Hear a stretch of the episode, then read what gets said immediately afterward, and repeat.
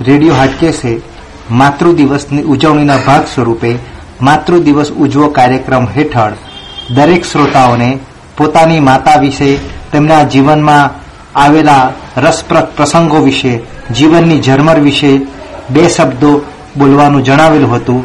જેમાં વડોદરા ખાતે રહેતા દીપાબેન પોતાની માતા માટે બે શબ્દો જણાવ્યા છે. તે અત્રે રજૂ કરવામાં આવે છે. મારી માતુશ્રી હેમલતા ગિરીશ જોશીપુરા. અને આજે રેડિયો હટકેસે મને બહુ સરસ ચાન્સ આપ્યો છે કે માની કોઈ યાદગાર પણ રેડિયો હટકેશમાં શેર કરું. તો એટલું જ કહીશ કે માની કોઈ એક પણ યાદગાર ન હોય. માની દરેક પળો યાદગાર હોય. મારા જન્મથી લઈને મારી માની વિદાય સુધીની અનેક પળો મારી આંખ સામે અવિરત ચાલે છે. અને આજે માતૃ દિવસ છે, તો એનાથી વધારે કઈ યાદ હોય કે જે હું મારી માને અર્પણ કરું? તો માતૃ દિવસ નિમિત્તે હું મા બની અને મને ન્યૂઝ મળ્યા કે હું મા બની રહી છું અને મા બની બાળકનો જન્મ થયો. ત્યાં સુધીની દરેક પળો એ મને સતત સમજાવ્યો કે મારી માને અથવા દુનિયાની દરેક માને મા બનવામાં કેટલું કષ્ટ પડ્યું હશે. અને ખાલી શારીરિક કષ્ટ નહીં, પણ દરેક રીતે માતાને પોતાના બાળક માટે ભોગ દેવો પડે છે. કે છે ને કે પોતે ભીને સુઈ સુકે સુવાડ્યા આપને તો મારી એકની પણ બે બે ડિલિવરી મારી મમ્મીના સાનિધ્યમાં થઈ. અને મારી મમ્મી સાયન્સની આસપાસ હશે તો એને પણ તકલીફ પડી હશે. પણ મારા બંને બાળકોને બહુ સરસ રીતે સાથે રહી જન્મ અપાવ્યો અને અમુક મહિના સુધી રાખ્યા અને પછી આજની તારીખ સુધી હું એમ કહીશ કે મારા બાળકો, મારી એક બાળકી તો યુએસએ છે, પણ ત્યાંથી પણ એ નારીબાને યાદ કરીને ખૂબ રડે છે. અને બસ અનેક પળોમાંથી મારી મમ્મી બે ચોટલા વાળી દેતી અને સ્કૂલે જવું હોય તો હું આમ દોડતી સ્કૂલેથી આવું, સાડા બાર થયા હોય, ભૂખ લાગી હોય, તો દાદરા ચડતા બોલું, મમ્મી, શું બનાવ્યું છે? પેલું ક્વેરી હોય. મમ્મીથી હું એક પળ અલગ નથી રહી. અમે ત્રણ ભાઈ બેન પણ હું મમ્મીની બાજુમાં જ સુધી જન્મથી મારા લગ્ન સુધી. અને લગ્ન પછી પણ હું મમ્મી કરીને મારા ઘરે સફાળે ઉઠી ઊભી થઈ જતી. એવું લાગે કે જાણે મમ્મી મારી બાજુમાં સૂતી છે એટલે એવી અનેક પળો મારી મા સાથે વિતાવેલી છે. સાથે સાથે મારી માએ ખૂબ સારા સંસ્કારોનું સિંચન કર્યું હતું કે જયારે અમે સાસરે ગયા ત્યારે મારી મા કેતી કે, મા અને સાસુમાં ફરક નહીં સમજજો. માનું માઠું લાગે તો સાસુનું લગાડજો. એવી અનેક યાદો મારી માની છે કે જો હું લખવા બેસું તો મિનિટો સમય નીકળી જાય.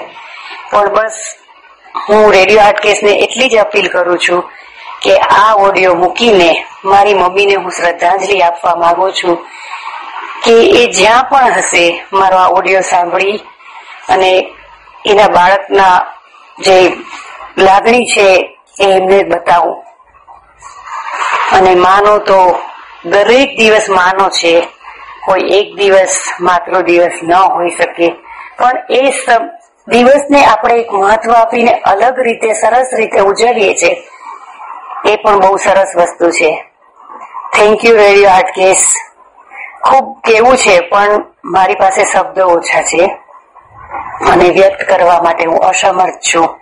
આશા રાખું છું કે આ મને રેડિયો હાટ કેસમાં સાંભળવા મળશે. મારી મમ્મીને શ્રદ્ધાંજલિ સ્વરૂપે આ ઓડિયો મારી મમ્મીને અર્પણ કરું છું. હવે સાંભળીશું જુનાગઢથી પ્રચેતાબેન વોરાના શબ્દોમાં માતૃ દિવસ વિશે. નમસ્કાર. મિત્રો, આજે તારીખ ચૌદ પાંચના રોજ વિશ્વમાં મધર્સ ડેની ઉજવણી કરવામાં આવી રહી છે. શા માટે? અન્ના મારિયા રેવિસ જાવિસ નામના એક અમેરિકન મહિલાએ ઈસવીસન અઢારસો પચાસમાં મધર્સ વર્ક ક્લબની સ્થાપના કરી.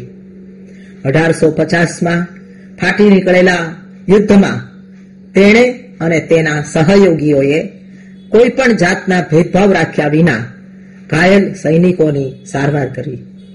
યુદ્ધ પછી પણ તેઓએ માનવતાનું આ કાર્ય ચાલુ રાખ્યું.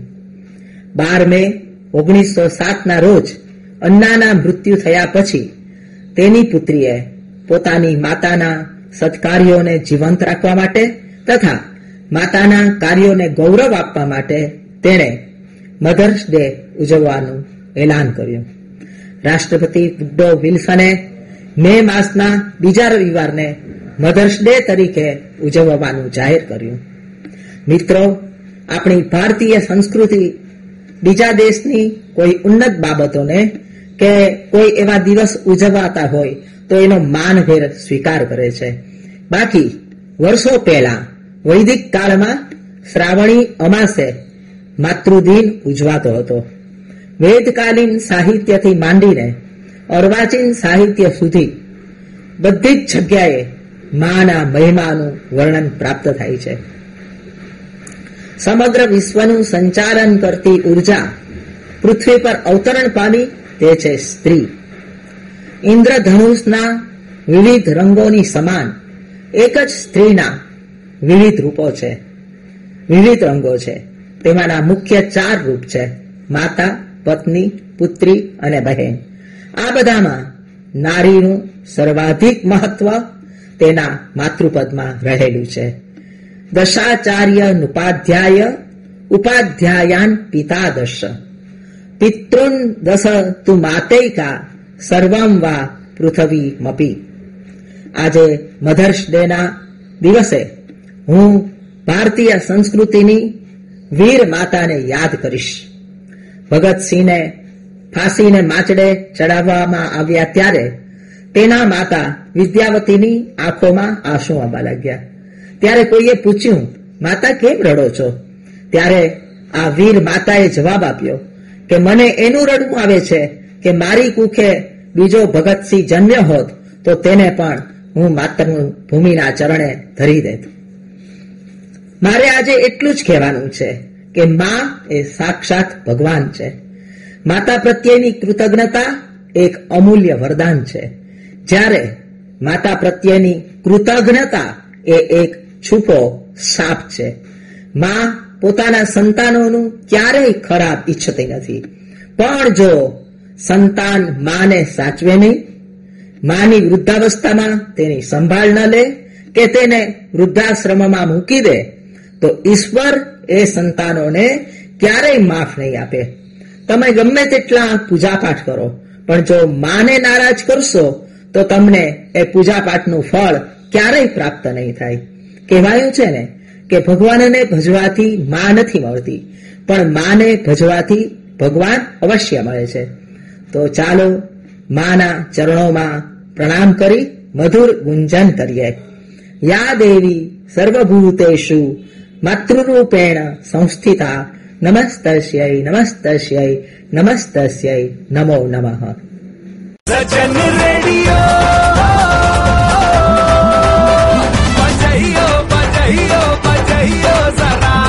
93.75 FM. Always refreshing. Kumasi. Every day. Every day. All the time. All the time. Radio Solid FM. I love it.